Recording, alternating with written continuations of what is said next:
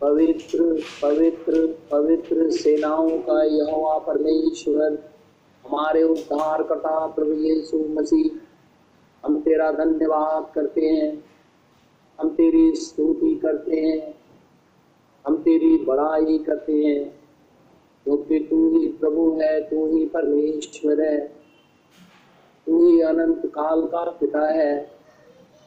ही वो महान आत्मा है जिसने स्वर्गों पृथ्वी को बनाया है। वही खुदावंद खुदा है जो हमारे गुनाहों को धो देता है। वही प्रभु परमेश्वर है जब हम मौत की साया में बैठे हुए थे, तूने उसे हमें बाहर निकाल दिया। बहुत आयत की ज़िंदगी दी और ये समय दिया कि हम उस प्रभु को धन्यवाद करें। तो हे मेरे प्रभु, हे मेरे परमेश्वर, हम तेरा धन्यवाद करते हैं। और ऊँचे स्वर से चिल्लाते हैं और कहते हैं, धन्य है हमारा प्रभु परमेश्वर। धन्य है हमारा उद्धार करता प्रभु यीशु मसीह जो जीवित है, दयालु है, धर्मी है, पवित्र भी है, अनुग्रहकारी है और विलंब से पूर्ण करने हारा खुदावन खुदा है। उसकी महिमा हमारी ज़िंदगी में हमेशा होती रहे। क्योंकि हे मेरे प्रभु, हे मेरे परमेश्वर, ये मनोहर और उत्तम बात है कि हम खुदावन खुदा के परस्तिस करें, हम परमेश्वर की जय जयकार करें। उस प्रभु को जिसने सब कुछ बनाया है दंडवत करे।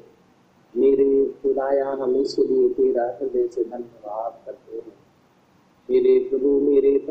परमेश्वर वो कहता है, मैं इस्राइल के ऊपर अपनी प्रार्थना करने वाली आत्माओं ढूंढूँगा, ताकि वो मेरे सामने टेक करके गिड़गिड़ा करके मुझसे दुआ मांगे और मुझे अपना प्रभु ग्रहण करेंगे, मेरे जीव खुदावन खुदा।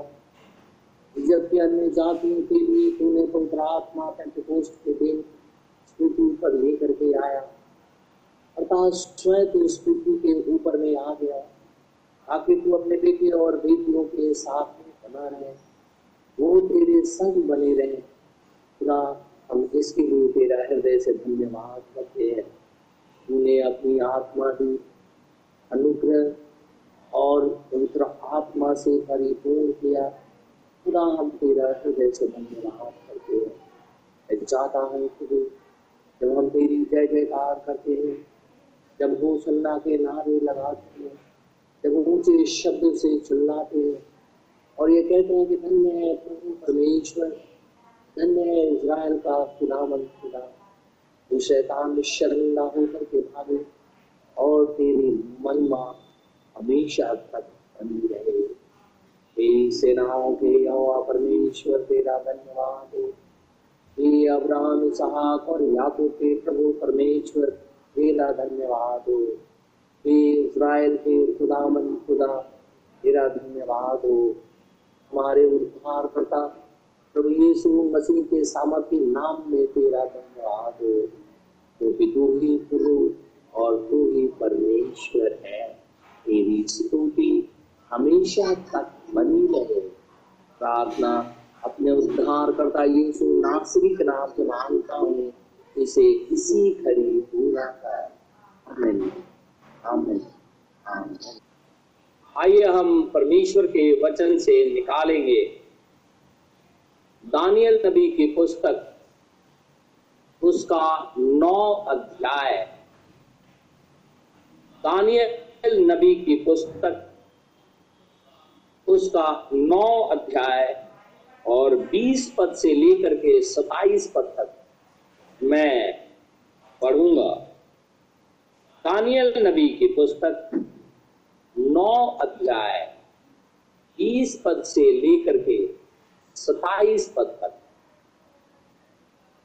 इस प्रकार मैं प्रार्थना करता और अपने और अपने इज़राइली जाति भाइयों के पाप का अंगीकार करता हुआ अपने परमेश्वर यहोवा के सन्मुख उसके पवित्र पर्वत के लिए गिड़गिड़ा कर विनती करता ही था।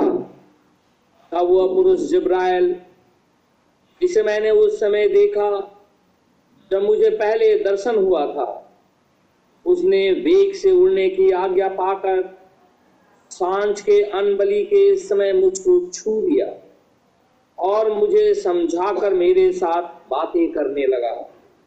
उसने मुझसे कहा, हे दानियल मैं तुझे बुद्धि और प्रवीणता देने को अभी निकल आया हूँ। जब तू गिड़गिड़ा कर विनती करने लगा, तभी इसकी आज्ञा निकली। इसलिए मैं तुझे बताने आया हूँ क्योंकि तू अति प्रिय ठहरा है। इसलिए उस विषय को समझ ले और दर्शन की बात का अर्थ जान ले। तेरे लोगों और तेरे पवित्र नगर के लिए सत्तर सप्ताह ठहराए गए हैं कि उनके अंत का अपराध का होना बंद हो और पापों का अंत और अधर्म का प्राश्चित किया जाए और युग युग की धार्मिकता प्रकट हो और दर्शन की बात पर और भजवाणी पर छाप दी जाए और परम पवित्र का अभिषेक किया जाए। इसलिए यह जान और समझ ले कि यरूशलेम को फिर बसाने की आज्ञा के निकलने से लेकर अभिषिक्त प्रधान के समय तक सात सप्ताह बीतेंगे। फिर बासठ सप्ताहों के बीतने पर चौक और खाई समेत वह नगर कष्ट के समय में फिर बसाया जाएगा। उन बासठ सप्ताहों के बीतने पर अभिषिक्त पुरुष काटा जाएगा और उसके हाथ कुछ ना लगेगा। और आने वाले प्रधान की प्रजा नगर और पवित्र स्थान को तो नष्ट करेगी। परंतु उस प्रधान का अंत ऐसा होगा जैसे बाढ़ से होता है। तो भी उसके अंत तक लड़ाई होती रहेगी, क्योंकि उसका उजड़ जाना निश्चय ठान दिया गया है। वह प्रधान एक सप्ताह के लिए बहुतों के संग दृढ़ वाचा बांधेगा, परंतु आधे ही सप्ताह के बीतने पर वह मेल बलि और अन बलि को बंद करेगा और कंगूरे को जानने वाले घृणित वस्तुएँ दिखाई देंगी और निश्चय ही छनी हुई बात के समाप्त होने तक परमेश्वर का क्रोध उजाड़ने वाले पे बना रहेगा। परमेश्वर के इस वचन के पढ़े और सुने जाने पे आशीष हो। आमिन। हम खुदावंद, खुदा का फिर से बहुत शुक्रगुजार हैं कि परमेश्वर ने हमें फिर से एक मौका दिया है कि हम सभी जन परमेश्वर की बातों को सुने, ग्रहण करें और पश्चाताप करें। क्योंकि हम एकदम अंत समय में आ गए हैं। अगर हम इस बात पे विश्वास करते हैं कि प्रभु यीशु मसीह की योजना जो बाइबल के अंदर में है और इस अंत के समय में दिखाई देती है, निश्चित रीति से हमें खुदावन, खुदा के पास आ जाना चाहिए। आप दुनिया की चकाचौंध को ना देखें। जैसे नूह के समय में लोग चकाचौंध देखते थे, क्योंकि तो बाइबल में लिखा हुआ है कि जब तक नूह जहाज़ के अंदर में नहीं चला गया, तब तक लोग शादी विवाह करते ही थे। जब तक नाचते, गाते, बजाते, भीड़ लगा सब कुछ करते थे इंजॉय करते थे। लेकिन जैसे ही वो नाव के अंदर में गया, परमेश्वर ने दरवाजे को बंद कर दिया और कहने लगा, आज से सातवें दिन बारिश शुरू हो जाएगी। इससे पहले की पृथ्वी के ऊपर में उत्पत्ति आए, परमेश्वर ने अपने लोगों को आइसोलेट कर दिया अलग कर दिया अलगाव हो गया। और आज भी ऐसा ही है। समय समाप्ति पे है। परमेश्वर के इस नबी जो दानियल है, वो खुदावन खुदा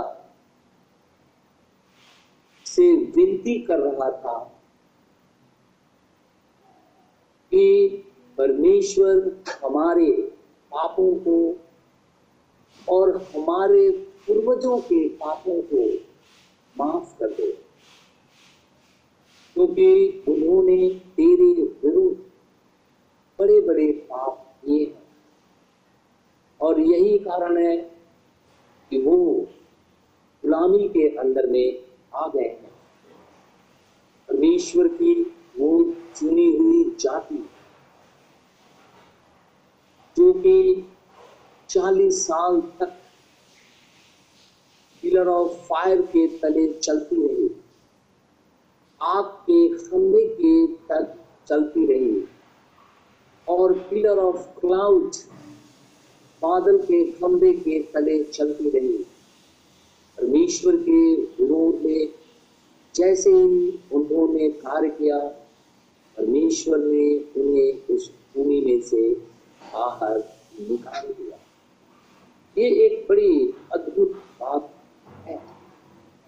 ये खुदा के लोग हैं, एक चुनी हुई जाति है। और परमेश्वर ने यर्मिया नबी को ये संदेश दिया था कि इज़राइल को जाकर के ये बातें बता दे। यर्मिया नबी लगभग 606 बीसी बिफोर क्राइस्ट भविष्यवाणी किया था कि इज़राइल सत्तर साल की गुलामी करेगा। लेकिन दूसरे जो नबी थे, उन्होंने इसका विरोध किया। हम परमेश्वर के वचन से निकालेंगे यर्मिया नबी की पुस्तक। उसका 25 अध्याय। यर्मिया नबी की पुस्तक 25 अध्याय। और मैं आठ पद से कुछ पद तक पढ़ता हूँ, हम ध्यान से सुनेंगे। यर्मिया नबी की पुस्तक 25 अध्याय। और आठ पद से कुछ पद तक मैं पढ़ूँगा। इसलिए सेनाओं का यहोवा यूँ कहता है, इज़राइल को यर्मिया नबी ये वचन सुना रहा है। इसलिए सेनाओं का यहोवा यूँ कहता है, तुमने जो मेरे वचन नहीं माने, हम ध्यान से सुनेंगे। खुदा कहता है, जिन्होंने वचन को नहीं माना उसके विषय में बात कर रहा है। क्योंकि खुदा चाहता है कि उसके बच्चे उसका वचन का पालन करें। आदम से भी उसने चाहा। लेकिन आदम और उसकी पत्नी ने परमेश्वर की आज्ञा का पालन नहीं किया। आज भी जब यीशु मसीह आने को है, वो चाहता है कि उसके बच्चे उसकी आज्ञा का पालन करें। उसके वचन को माने। इसलिए सेनाओं का यहोवा यूँ कहता है, तुमने जो मेरे वचन नहीं माने, इसलिए सुनो, मैं उत्तर में रहने वाले लोगों को बुलाऊँगा और अपने दास बेबीलोन के राजा नबूकत नेसर को बुला भेजूँगा और उन सबों को इस देश और इसके निवासियों के विरुद्ध और इसके आसपास की सब जातियों के विरुद्ध भी ले आऊँगा। और इन सब देशों का मैं नाश करके उन्हें ऐसा उजाड़ दूँगा कि लोग उन्हें देखकर ताली बजाएँगे, वरन ये सदा उजड़े ही रहेंगे। यहोवा की यही वाणी है। खुदा कहता है, मैं अपने दास नबूकत नेजर जो बाबुल का किंग था, कसदियों के देश का राजा था, जहाँ का एब्राहम था, कहते हैं, उसको मैं बुलवा करके ले आऊँगा, ताकि वो यरूशलेम पे चढ़ाई करे। क्यों चढ़ाई करे? क्योंकि इज़राइल ने परमेश्वर के वचन को मानने से इनकार कर दिया आज की कलिसिया के साथ हम देख सकते हैं, क्योंकि परमेश्वर कहता है, यीशु मसीह कल, आज और युगा नहीं, एक साथ। जैसा वो कल था, वैसा ही वो आज भी है। कल जिन्होंने उसकी बात नहीं मानी, उसको खुदा ने दंड दिया तो आज भी जो वचन को नहीं मानते हैं, वो किसी भी रीति से बच नहीं सकते हैं। अगर वो बच जाएँगे तो खुदा फेल हो जाएगा। लेकिन अगर वो माफ़ी मांग लेंगे, बाइबल में लिखा है तो खुदा उन्हें माफ़ कर देगा। लिखा है मैंने अपने दास बेबलोन के राजा को बुलवा दूँगी। वो आएगा ताकि लोगों को नाश करे। और जब वो नाश करेगा तो लिखा है कि लोग नगर को देख करके ताली बजाएँगे कि है, क्या ये वही नगर है? क्या ये वही देश है जो अंजीर और अनारों का देश कहलाता है? क्या ये वही देश है जहाँ दूध और मधु की धारा बहती है? क्या वही देश है जहाँ के लोग चालीस साल पिलर ऑफ़ फायर और पिलर ऑफ़ क्लाउड के तले चलते रहे और जंगल में आकाश से गिरा हुआ मन्ने को खाया। कहता है, उस देश को देख करके लोग तालियाँ बजाएँगे, हंसेंगे। इसलिए, क्योंकि इज़राइल ने परमेश्वर के वचन को मानने से इनकार कर दिया। और लिखा हुआ है, दस पद मैं ऐसा करूँगा कि इनमें ना तो हर्ष और ना आनंद का शब्द सुनाई पड़ेगा। कितना कठोर दंड। कहता वहाँ कोई खुशियाँ नहीं होंगी। और ना ही कोई आनंद होगा, क्योंकि उस देश में रहोगे ही और न दुल्हे या दुल्हन का, और न चक्की का ये शब्द सुनाई पड़ेगा, और न इनमें दिया जलेगा। सारी जातियों का यह देश उजाड़ ही उजाड़ होगा। और ये सब जातियाँ सत्तर वर्ष तक बेबीलोन के राजा के अधीन रहेंगे। खुदा ने ये बात कह दिया यर्मिया नबी से कि ये जातियाँ जो यरूशलेम है ना, जो इज़राइल है, कहता है यहाँ के लोग सत्तर साल की गुलामी करेंगे, ये चुने हुए गुलामी इसलिए करेंगे क्योंकि उन्होंने खुदा के वचन को नहीं माना है। मैं इस देश को उजाड़ दूँगा। आप जानते हैं उजड़ी हुई चीज़ को क्या कहते हैं और कैसे उजाड़ा जाता है? परमेश्वर ने इसराइल देश को इसलिए उजाड़ दिया, उस भूमि पे से इसलिए लोगों को भगा दिया, क्योंकि इज़राइली मूर्ति पूजक हो गए बहुत से लोग ये सोचते हैं कि शायद जो पत्थर की पूजा करते हैं, केवल वही मूर्ति पूजा है?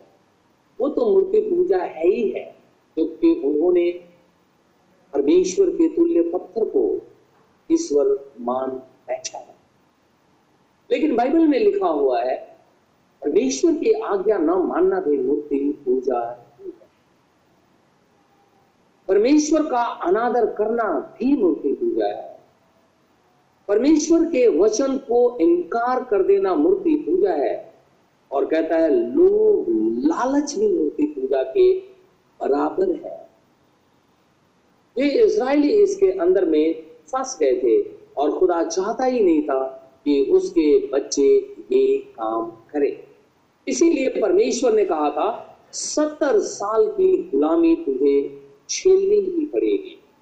परमेश्वर के इस वचन को सारे इज़राइल के मध्य में ये सुना दे कि खुदा कहता है कि तुम्हें सत्तर साल गुलामी झेलनी होगी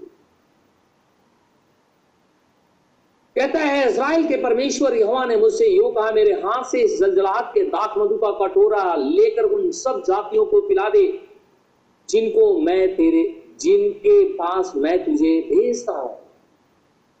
परमेश्वर ही अपने लोगों को लोगों के पास भेजता है।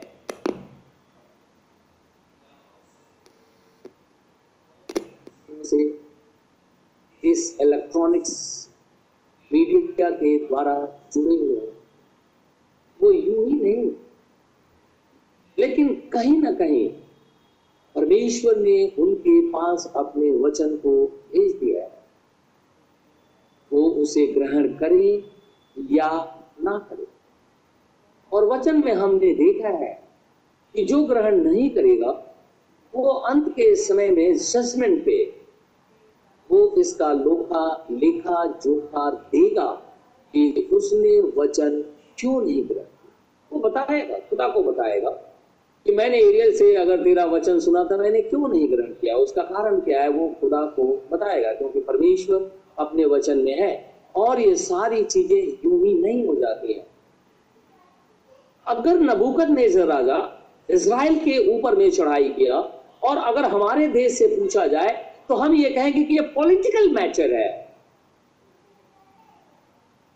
अगर हमारे से ये पूछे तो बोले, इकोनॉमिकल या रिलीजन मैटर है। इसलिए उस देश ने उस देश के ऊपर में चढ़ाई कर दिया। लेकिन खुदाबंद खुदा कहता है कि ऐसा नहीं है। चढ़ाई करने का कारण केवल यह है कि तुम लोगों ने परमेश्वर को ग्रहण नहीं किया और परमेश्वर के अलावा नदी, नाले, पहाड़, जीव, जंतु, सांप, बिच्छू, बंदर, बालू और आकाश के जितने प्लेनेट है, उनको ईश्वर बना डाला और तुमने उसके सामने अपने बेटे और बेटियों को होम बलि करके चढ़ा दिया। ये सारी चीज़ें तो मैंने तुम्हारे लिए बनाई थी। फिर तुमने उसे ईश्वर करके कैसे अपने बेटे बेटियों को दाक मधु दाक मधु भी पिलाया और ले जा करके देवताओं को भी दाक मधु चढ़ाया। आपने देखा होगा, लोग चढ़ाते और अपने बेटे और बेटियों को ले जा करके कुर्बान कर दिया। ये जवाब देना ही होगा। परमेश्वर कहता है, मेरा यह वचन, ले जाकर के उन सारी जातियों को सुना दे। और ये जलजलाहट का वचन है। परमेश्वर का जलजलाहट प्रकट हुआ है, क्योंकि इसराइल ने खुदा को नकार दिया है। आज भी कलेसियाएँ खुदा को नकार देती है। तो मन में सवाल है, क्यों हम लोग वर्षित नहीं करते? तो मैं ये सवाल करूँगा, क्यों आपने परमेश्वर का वचन नहीं पढ़ा? उसमें क्या लिखा होगा क्या परमेश्वर ने हमें आत्मा नहीं दिया कि हम उसे समझे कि क्या परमेश्वर की योजना है और मुझे क्या करना चाहिए? क्या खुदा ने हमें बुद्धि नहीं दी, समझ नहीं दिया, ज्ञान नहीं दिया कि हम ये जाने कि भला क्या है, बुरा क्या है? और अगर हम ये नहीं जानते हैं तो इसका मतलब कि क्या हम पशु हैं? नहीं। बाइबल तो कहती है कि परमेश्वर ने अपनी इमेज में हमें बनाया, इसलिए जितने मनुष्य इस पृथ्वी के ऊपर में दिखाई देते हैं, वो परमेश्वर की इमेज में है, लेकिन उन्होंने अपने अपने मार्ग को ले लिया। खुदा को छोड़ दिया और अपने अपने मार्ग ले लिया और उन मार्गों के अंदर में चल करके उन्होंने अपने लिए अपने देवी देवता बना लिए और उसके सामने नाचते झुकते और दंडवत करते खुदा कहता है, यर्मिया को, मेरा ये जलजलाहट का वचन जो है ना, सारी जातियों को जाकर के सुना दे। वे उसे पीकर, उस तलवार के कारण जो मैंने उनके बीच में चलाऊँगा, लड़काएँगे और वे बावले हो जाएँगे। इसलिए मैंने यहोवा के हाथ से वो कटोरा लेकर उन सब जातियों को, जिनके पास यहोवा ने मुझे भेजा है, पिला दिया है। हम खुदावन खुदा के लोग हैं। हम परमेश्वर के बेटे और बेटियाँ हैं। सारे लोग खुदा के ही बेटे और बेटियाँ हैं। परमेश्वर का वचन हमें भी दिया गया है। नबी के द्वारा,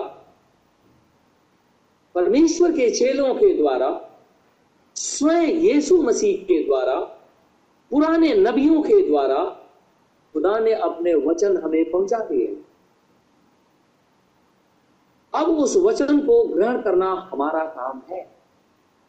और अगर हम उस वचन को ग्रहण नहीं करते, और हम उसके ऊपर में तर्क वितर्क कर करके परमेश्वर से अपने आप को अलग कर लेते हैं, परमेश्वर कहता है कि मैं अंत के समय में उनसे पूछूँगा कि तुमने ऐसा क्यों इसका लेखा जोखा तुम्हें देना ही होगा।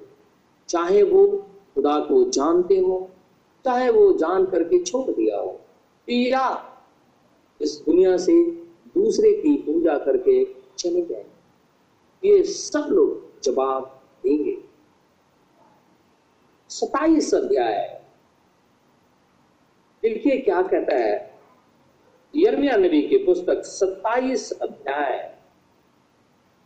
यर्मिया नबी की पुस्तक सत्ताईस अध्याय।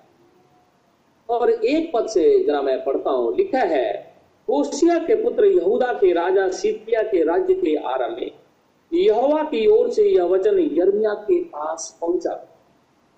यहोवा ने मुझसे ये कहा, बंधन और जुए बलवाकर अपनी गर्दन पे रख तब उन्हें एदोम और मुआब और अमोन और सोर और सिदोन के राजाओं के पास, उन दूतों के हाथ भेजना जो यहूदा के राजा सिदकिया के पास यरूशलेम में आए हैं। उनको उनके स्वामियों के लिए यह कहकर आज्ञा देना, इज़राइल का परमेश्वर सेनाओं का यहोवा यूँ कहता है, क्या कहता है? अपने अपने स्वामी से यूँ कहो। पृथ्वी को और पृथ्वी पर के मनुष्यों और पशुओं को अपनी बड़ी शक्ति और बढ़ाई हुई भुजा के द्वारा मैंने बनाया है। किसने बनाया है? खुदा कहता है, मैंने बनाया है। I have made the earth the man and the beast that are upon the ground by my great power and my outstretched arm and have given it unto whom it seemed meet unto me. पृथ्वी को और पृथ्वी पर के मनुष्यों और पशुओं को अपनी बड़ी शक्ति और बढ़ाई हुई भुजा के द्वारा मैंने बनाया है और जिस किसी को मैं चाहता हूँ, उसी को मैं उन्हें दिया करता हूँ। ये खुदा का गुण है। लेकिन बहुत से लोग, अगर परमेश्वर के मिनिस्ट्री में और परमेश्वर की आत्मा के द्वारा दिए गए दान को लेकर के परमेश्वर की सेवा नहीं करते, और बहुत से ऐसे लोग जो खुदावन खुदा ने दिया ही नहीं। और फिर भी वो सेवा करते हैं। तो बाइबल तो कहती है कि खुदा कहता है, जिसको मैं चाहता हूँ, उसको देता हूँ, और जिसको मैं चाहता हूँ, उसको मैं नहीं देता। ये खुदावन खुदा के विल के ऊपर में है। इसीलिए कोई भी अपने स्वामी से लड़ाई नहीं कर सकता। लेकिन बाइबल कहती है कि परमेश्वर ने हर एक मनुष्य को कुछ न कुछ दान दिया है। तो अगर हमारे पास में विश्वास का दान है क्योंकि तो विश्वास एक दान है, बाइबल में लिखा हुआ है। नौ दानों में से एक दान विश्वास भी है। तो अगर हमें विश्वास का दान दिया है तो हमें परमेश्वर पे विश्वास करना चाहिए। लेकिन अगर हमें ये विश्वास का दान दिया गया है, इसके बावजूद भी हम परमेश्वर के ऊपर में अविश्वास करते हैं, इसका पनिशमेंट होगा। क्योंकि खुदावन खुदा कहता है, मैंने सब कुछ मैंने बनाया है। मनुष्यों को भी बनाया है और पृथ्वी पर रहने वाले सारे जीव जंतुओं को भी मैंने ही बनाया है। और जिसको मैं चाहता हूँ, उसको देता हूँ, जिसको मैं नहीं चाहता, उसे नहीं देता। लिखा है छह पद में, अब मैंने ये सब देश अपने दास बेबीलोन के राजा नबुकत नेसर को आप ही दे दिए। अगर कोई मनुष्य को खुदावन खुदा ने सेवा करने का दान नहीं दिया है तो उसे नहीं करना चाहिए। उसे विश्वास के अंदर में बने रहना चाहिए, क्योंकि विश्वास एक गिफ्ट है। और अगर परमेश्वर ने केवल हमें कलिसिया बना करके रखा है तो आप कलिसिया बन करके रहें। अगर आपको परमेश्वर ने टीचर बना करके रखा है, जैसे फाइव फोल्ड मिनिस्ट्री के तहत में, जो हमने इफिसियो चार में पढ़ा था, दुल्हन को परफेक्शन में ले जाने के लिए तो आप टीचर बन करके रहे। अगर परमेश्वर ने आपको प्रोफेसी का दान दिया है तो आप प्रोफेसी करें। अगर आपको परमेश्वर ने विश्वास का दान दिया है तो आप विश्वास करें। अगर परमेश्वर ने आपको अपोसल्स का दान दिया है तो आप अपोसल्स के दान को ऑपरेट करें। लेकिन वचन में रह करके, अगर वचन से बाहर निकल करके चले गए इसका मतलब है कि वो दान परमेश्वर की तरफ़ से नहीं है। क्योंकि परमेश्वर अपने वचन में है। और वचन में जब है तो जितने भी दान ऑपरेट होते हैं, जितने भी दान जो कार्य करते हैं, वो वचन के अंदर में ही होने चाहिए। क्योंकि देने वाला परमेश्वर ही है और वही सारे कार्यों को अंजाम देता है। इज़राइल को उसने अपने दास नबूकत नेजर राजा को दे दिया। और जब खुदा ने दे दिया तो अब कौन उसे छुड़ाए लिखा है, अब मैंने ये सब देश अपने दास बाबुल के राजा नबूकत नेसर को आप ही दे दिए हैं और मैदान के जीव जंतुओं को भी मैंने उसे दिया है कि वे उसके अधीन रहे। मनुष्यों के साथ साथ में खुदा कहता है, मैंने पशु, पक्षियों को भी नबुकत नज़र राजा के अधीन अगर खुदावन खुदा ने, अगर हमें किंग के अधीन कर दिया अर्थात प्रभु यीशु मसीह जो राजाओं का राजा और प्रभुओं का प्रभु है, अगर उसने अपने अधीन हमें कर लिया है तो हमें परमेश्वर के अधीन ही बने रहना चाहिए। अगर परमेश्वर ने हमें दूसरे सेवक के अधीन कर दिया है तो आपको उस सेवक के अधीन ही रहना चाहिए। अगर खुदामंद खुदा ने आपको दूसरे चर्च के अंदर में रखा है तो आपको उस चर्च के अंदर में, परमेश्वर के वचन में बने रहना चाहिए। लेकिन अगर उस वचन, उस चर्च के अंदर में खुदावंद खुदा का वचन नहीं पाया जाता है तो आप उस चर्च के अंदर में कैसे बस? इसराइल अगर अपने वचन में नहीं बना रहा इसराइल कलिसिया है। इसराइल चर्च है। और इसराइल अपने देश के अपने वचन में बना नहीं रहा, यानी परमेश्वर के वचन में बना नहीं रहा तो वो इसराइल देश में रह नहीं सकता, उसे बाहर निकलना ही होगा।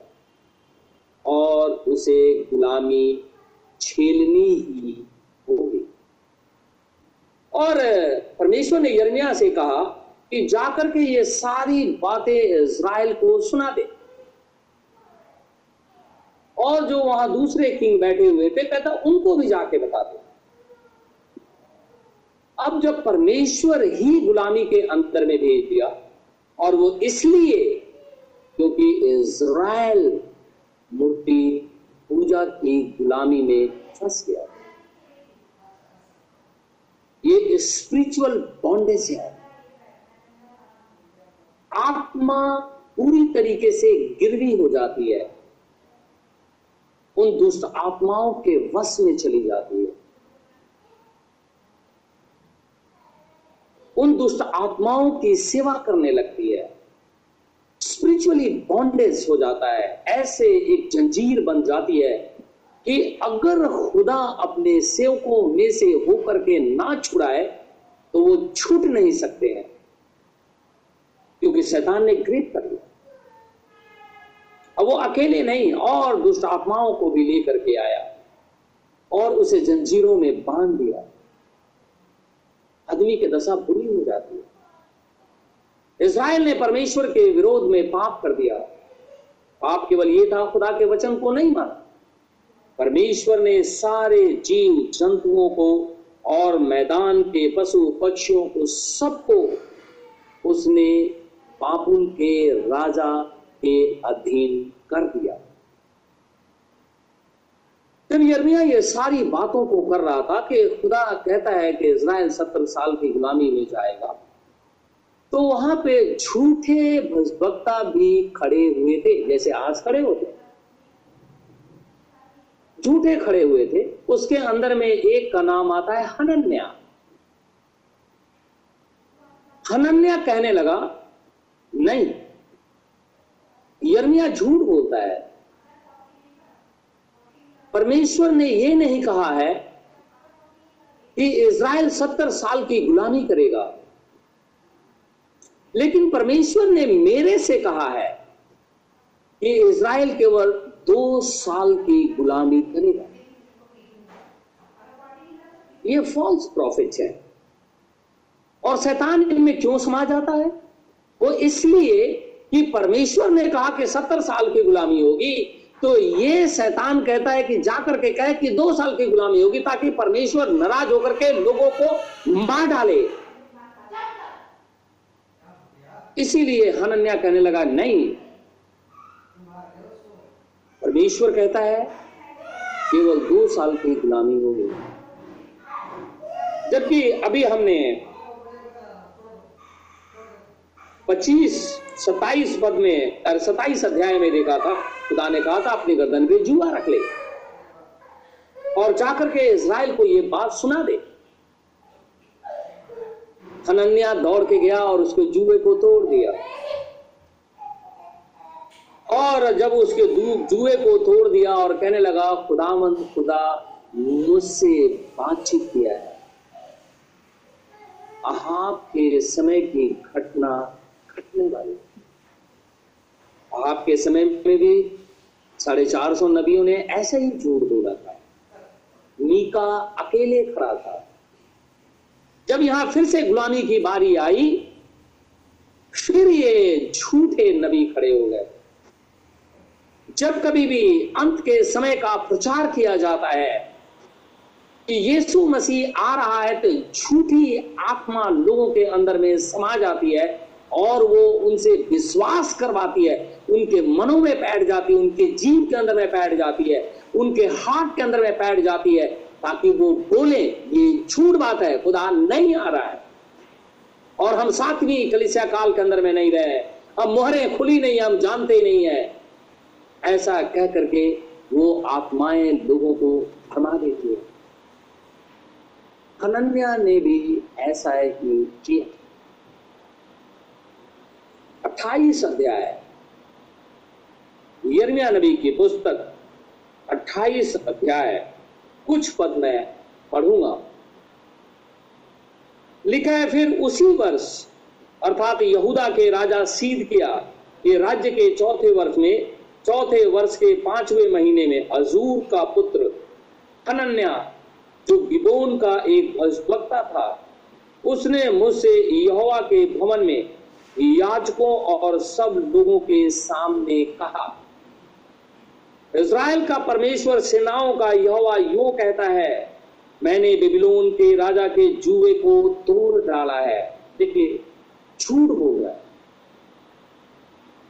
इसके ज़ुबान पे भी दुष्ट आत्मा बैठ गई है। जैसे कि आप के समय में चार सौ नदियों के जी पे बैठ गई थी। अब जो खुदा बोल रहा है, उसके विरोध में बोल रहा है ये। और कह रहा है, खुदा मेरे से बातचीत किया है।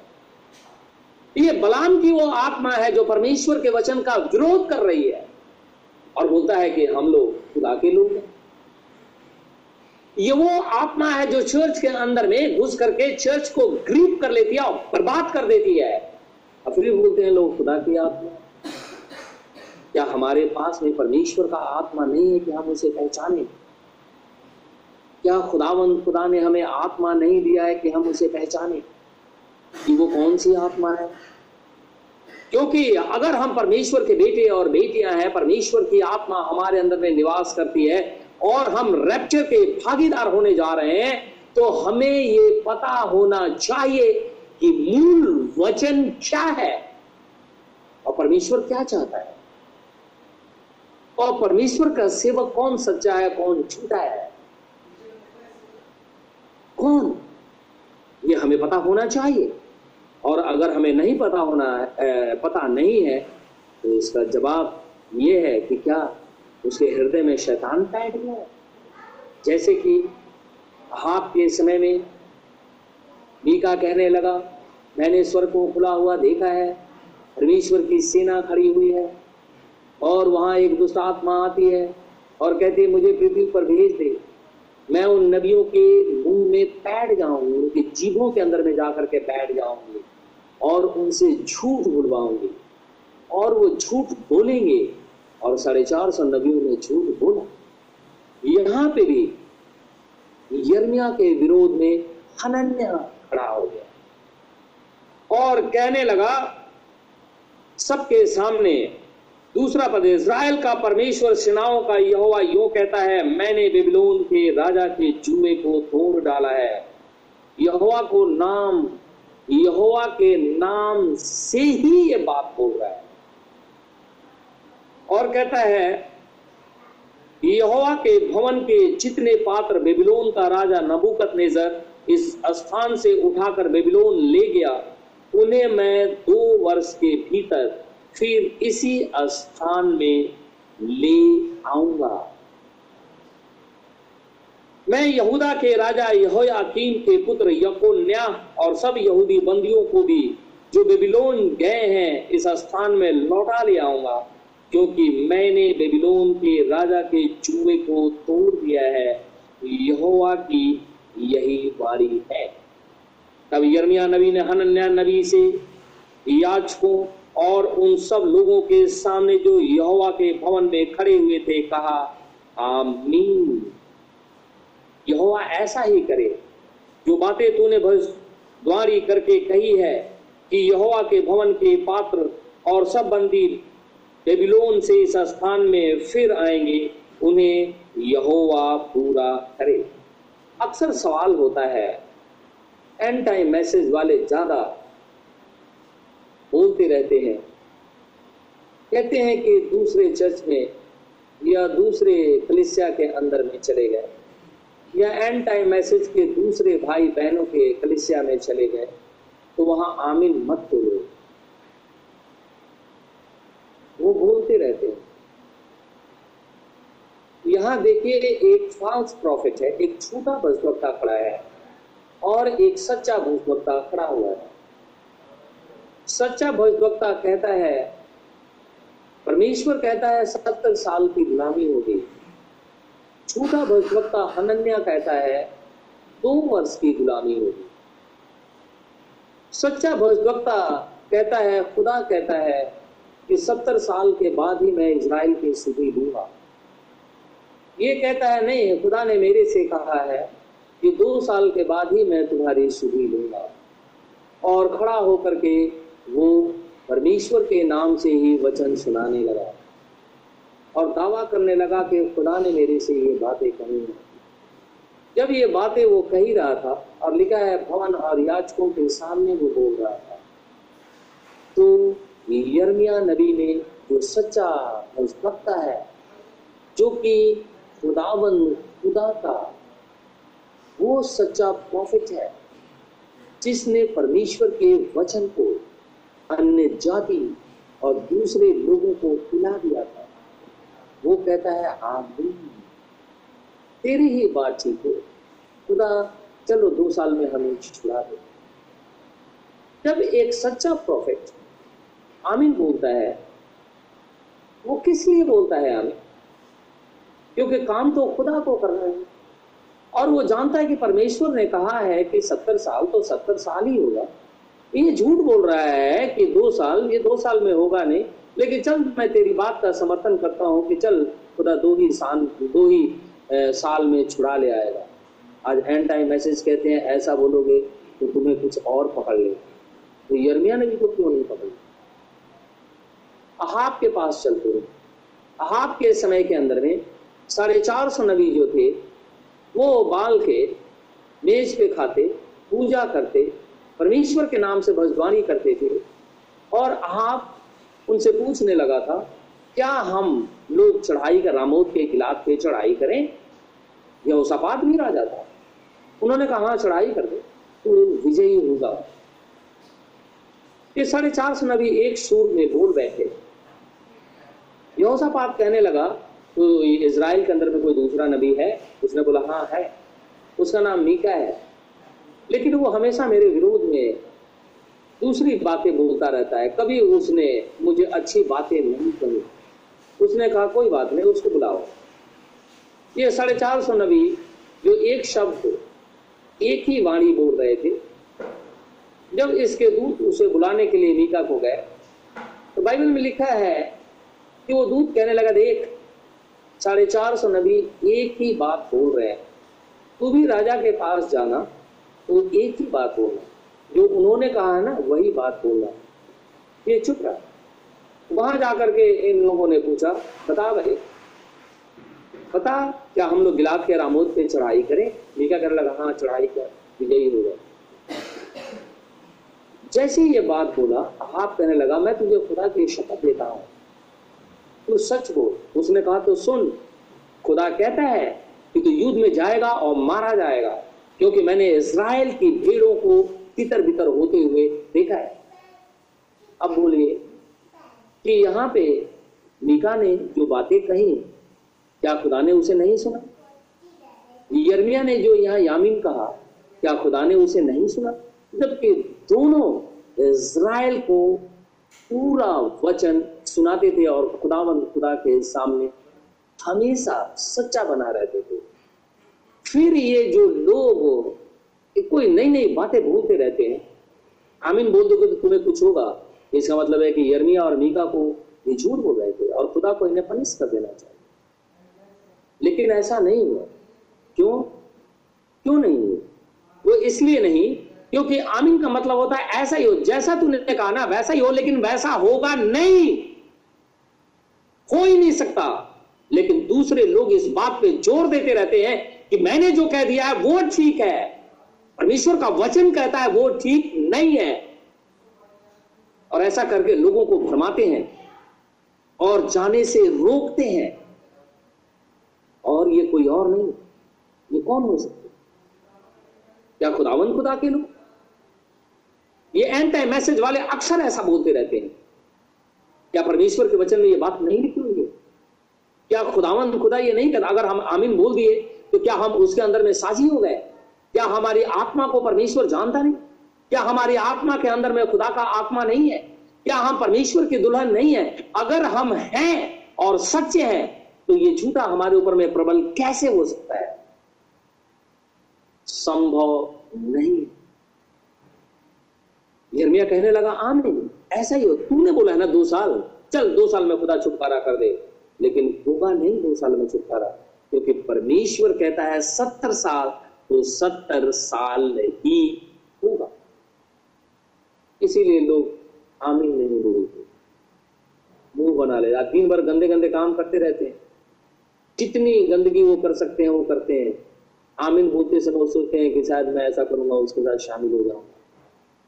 क्या खुदा के ऊपर में हमें भरोसा नहीं क्या परमेश्वर को हमने छोटा समझ रखा या हम विश्वास में इतने कमज़ोर हैं कि जैसे ही हम बोलेंगे, शैतान आकर के पकड़ ले और उठा करके पटक देगा। क्या हम इस स्थिति में, अगर इस स्थिति में हैं तो इसका मतलब ये है कि हम खुदा के लोग नहीं है। क्या हम ये कहना चाहते हैं, लिखा है यर्मिया ने कहा, आमीन। लेकिन आगे चल करके हम देखते हैं, इसी, वो कहने लगा कि नहीं, खुदा कहता है कि सत्तर साल की गुलामी होगी। बारह पद से मैं कुछ पद तक पढ़ता हूँ। वरन मैं दस पद से पढ़ता हूँ हम ध्यान से आ, सुनेंगे। तब हनन्या भविष्यवक्ता ने उस जुए को जो यर्मिया भविष्यवक्ता के गर्दन पर था उतार कर तोड़ दिया और उसके गर्दन पे यर्मिया नबी की। गर्दन पे जुआ किसने रखा था? खुदा ने बोला था तू अपनी गर्दन पे जुआ रख। जब परमेश्वर किसी के ऊपर में अपने जुए को रख दिया है तो मैं उसे तोड़ नहीं सकता। हमारे पास इतनी सामर्थ्य नहीं है कि हम उसे तोड़ दें। क्योंकि खुदा ने रखा है तो खुदा ही तोड़ेगा। अगर मैंने पाप किया है तो मैं आपके पाप माफ़ नहीं कर सकता। परमेश्वर ही माफ़ करेगा। परमेश्वर ने यह वायदा किया है कि मैं तुम्हें अपनी आत्मा दूँगा तो मैं खुदा की आत्मा आपको नहीं दे सकता। परमेश्वर ही अपनी आत्मा आपको देगा। अगर परमेश्वर ने यह वायदा किया है कि तुम मेरी दुल्हन हो मैं तुम्हें स्वर्ग ले जाऊँगा तो मैं आपको नहीं ले जा सकता। परमेश्वर ले जाएगा आपको। मेरी ड्यूटी है खुदावन खुदा के वचन को सुना देगा और उसमें कोई मिलावट नहीं कर इसने चूहे को तोड़ दिया। और हनन्या ने सब लोगों के सामने कहा, यहोवा यो कहता है, इसी प्रकार मैं पूरे दो वर्ष के भीतर बेबीलोन के राजा नबूकत नेजर के जुए को सब जातियों की गर्दन पर से उतार कर तोड़ दूँगा। तब यर्मिया भजभक्ता चला गया। जब हनन्या भजभक्ता ने यर्मिया भजभक्ता के गर्दन पर से जुआ उतार कर तोड़ दिया, उसके बाद यहोवा का यह वचन यर्मिया के पास पहुँचा। अब देखिए क्या होता है। परमेश्वर की आज्ञा को तोड़ दिया ना? जुआ यर्मिया ने अपने मन से नहीं रखा था, खुदा ने रखा और रख करके बोला था कि जा करके मेरी जलजलाहट की ये जो मदिरा है ना दाखल दा, दाखरस है ना दाखल वो जा करके सारे इसराइलियों को और दूसरे राजाओं को पिला दे। ये वचन सुना खुदा कहता है ये बातें। लिखा है जब हनन्या भविष्यवक्ता ने यर्मिया भविष्यवक्ता की गर्दन पर से जुआ उतार कर तोड़ दिया उसके बाद यहोवा का यह वचन यर्मिया के पास पहुँचा। जाकर हनन्या से ये कह सेनाओं का यहोवा यूँ कहता है, तूने काट का जुआ तो तोड़ दिया, परंतु ऐसा करके तूने उसके बदले लोहे का जुआ बना लिया है। क्योंकि इज़राइल का परमेश्वर सेनाओं का यहोवा यूँ कहता है कि मैं इन सब जातियों की गर्दन पर लोहे का जुआ रखता हूँ, और वे बेबीलोन के राजा नबूकद नेसर के अधीन रहेंगे, और इनको उसके अधीन होना पड़ेगा, क्योंकि मैदान के जीव जंतु भी मैं उसके वश में कर देता हूँ। यर्मिया नबी ने हनन्या नबी से यह बात कह दिया। आमीन बोला था। परमेश्वर का वचन फिर इसके पास आया। फिर जाकर के इसने हनन्या को बोल दिया, खुदा ऐसा कहता है। क्या कहता है? हे हनन्या, देख, यहोवा ने तुझे नहीं भेजा है। तू ये जितनी बातें बोला है ना, ये सब झूठ है। खुदा ने तुझे नहीं भेजा है। तूने इन लोगों को झूठी आशा दिलाई है। ऐसे लोग झूठी आशा दिलाते हैं और उसमें सर्वप्रथम नाम आता है पास्टर्स का। लोगों को झूठी आशा, कलिसिया को झूठा फ़ीड करा देते हैं। झूठी झूठी बातें फ़ीड करा देते हैं। बिना सोचे, समझे इधर उधर की बातें फ़ीड करा देते हैं। बकरियाँ तो उसे पचा लेती हैं। लेकिन भेड़े पचा नहीं पाते, वो बीमार हो जाते। हम वल्चर नहीं, हम लोग इग्लेट्स हैं। हम लोग खुदावन खुदा के लोग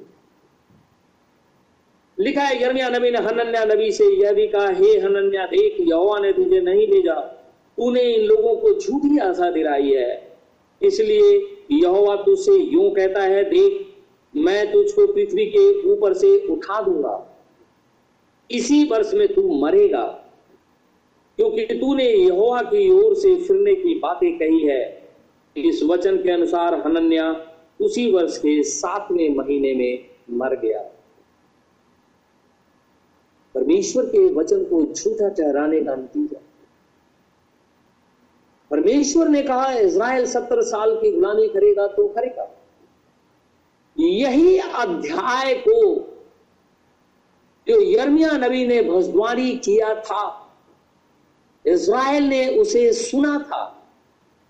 और बाइबल कहती है, खुदा ने बोला था, इसे लिख ले और लिख करके भेज दे। यही दानियल बाबुल देश में पढ़ रहा था कि खुदा ने सत्तर साल गुलामी रखी है और 68 निकल गए। अब खुदा हमारी सुधी लेगा। और परमेश्वर के सामने रोने लगा। जैसे ही खुदा के सामने रोने लगा जराइल आ गया। कहने लगा, तेरी प्रार्थना खुदा तक पहुँची हुई है। और अभी आज्ञा निकली है कि मैं तेरे पास आ जाऊँ। और तुझे उन बातों को बताऊँ कि तेरे और तेरे जाति भाइयों के लिए और पवित्र नगर जो यरूशलेम है, उसके लिए खुदा ने सत्तर सप्ताह ठहरा दिए खुदा हम सबको आशीष और बरकत दे। आमीन। आइए हम प्रार्थना में जाएँगे। धन्यवाद मेरे परमेश्वर। धन्यवाद मेरे खुदावन खुदा। धन्यवाद मेरे जीवित परमेश्वर। धन्यवाद मेरे खुदावन खुदा। तू दया का धनी प्रभु परमेश्वर है। तू जीवित खुदावन खुदा है। हे प्रभु, तू मेरे अपराधों को माफ़ करता है। अगर मेरे मुँह से ऐसी कोई बात निकलती है जो तुझे ठेस पहुंचाती है तो प्रभु यीशु मसीह के नाम में मुझे माफ़ कर दे। क्योंकि तो मैं जानता हूँ तू अपने वचन के अंदर में बना हुआ है। मैं ये चाहता हूँ खुदा मन खुदा, कि जितने भाई और बहन तेरे वचन को सुनते हैं, जो मैंने प्रचार किया है, तू उनसे बातचीत कर उन्हें बता कि तू उनका परमेश्वर है और समय नज़दीक आ गया। समय पूरा होने को। हम अंत समय में चल रहे जिस रीति से दानियल नबी यर्मिया के पुस्तक को पढ़ रहा था और उसे महसूस हुआ। तेरी आत्मा ने उसे महसूस कराया कि समय समाप्त होने को है। खुदा हमारी सुधी लेगा, क्योंकि सत्तर साल की गुलामी खत्म होने है। उसी रीति से मैं चाहता हूँ जितने लोगों ने तेरा वचन सुना है, सुनेंगे। उनको ये चिता समय रैप्चर का आ गया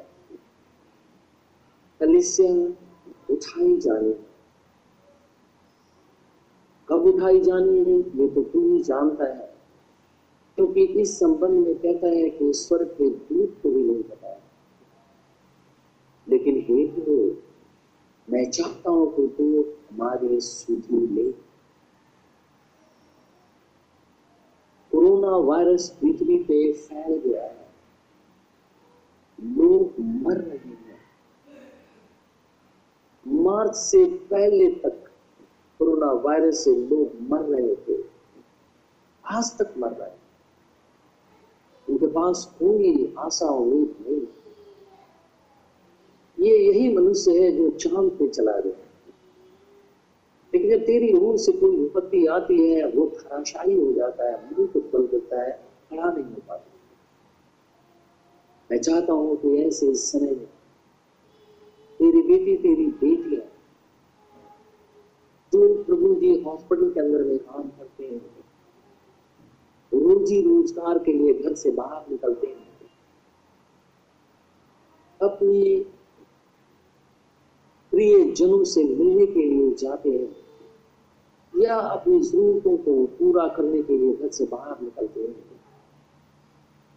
मैं चाहता हूँ ऐसे इस समय में वो अपने दूतों को हमारे निमित्त आज्ञा दे, ताकि वो हमें चारों तरफ़ से फेरे रहे ये कोरोना वायरस हमारे शरीर को छूने ना पाए। अगर हम गलती करते भी हैं इसके बावजूद भी प्रभु ये छूने ना पाए। इसराइल पे दया कर यरूशलेम की सूद लेने वाला है तू। इसमें शांति के लिए दुआ माँगता है। रहम कर। हमारे दिल्ली शहर पे दया कर। हमारे देश पे दया कर। परम संपूर्ण मानव जाति के ऊपर दया कर। ताकि लोग बचाए जाए। वैज्ञानिकों को विजडम दे, ताकि वही कार्य करे जो तू चाहता है। क्योंकि मर्ज़ी तेरी ही पूरी है अगर तू चाहेगा तो निश्चित रीति से लोग बचाए जाएँगे, उसका तरीका कुछ भी हो। मैं चाहता हूँ रहम प्रार्थना पर उद्धार करता, यीशु नास्तिक नाम से मानता हूँ, इसे इसी घड़ी दूर आता आमीन आमीन आमीन है हमारे बाप तू जो स्वर्ग में है तेरा नाम पाप माना जाए तेरी बादशाह तेरी मर्ज़ी जैसे स्वर्ग में पूरी होती है ज़मीन पर हो हमारे रोज की रोटी आज हमें दे इस प्रकार हम तो गुरुवारों को माफ़ करते हैं। तू भी मेरी कसूरों को हमें अजमाइश में न पड़ने दी, परंतु बुराई से बचा। क्योंकि बादशाह, कुदरत और जलाल, हमेशा तेरे आमीन। आमीन। आमीन।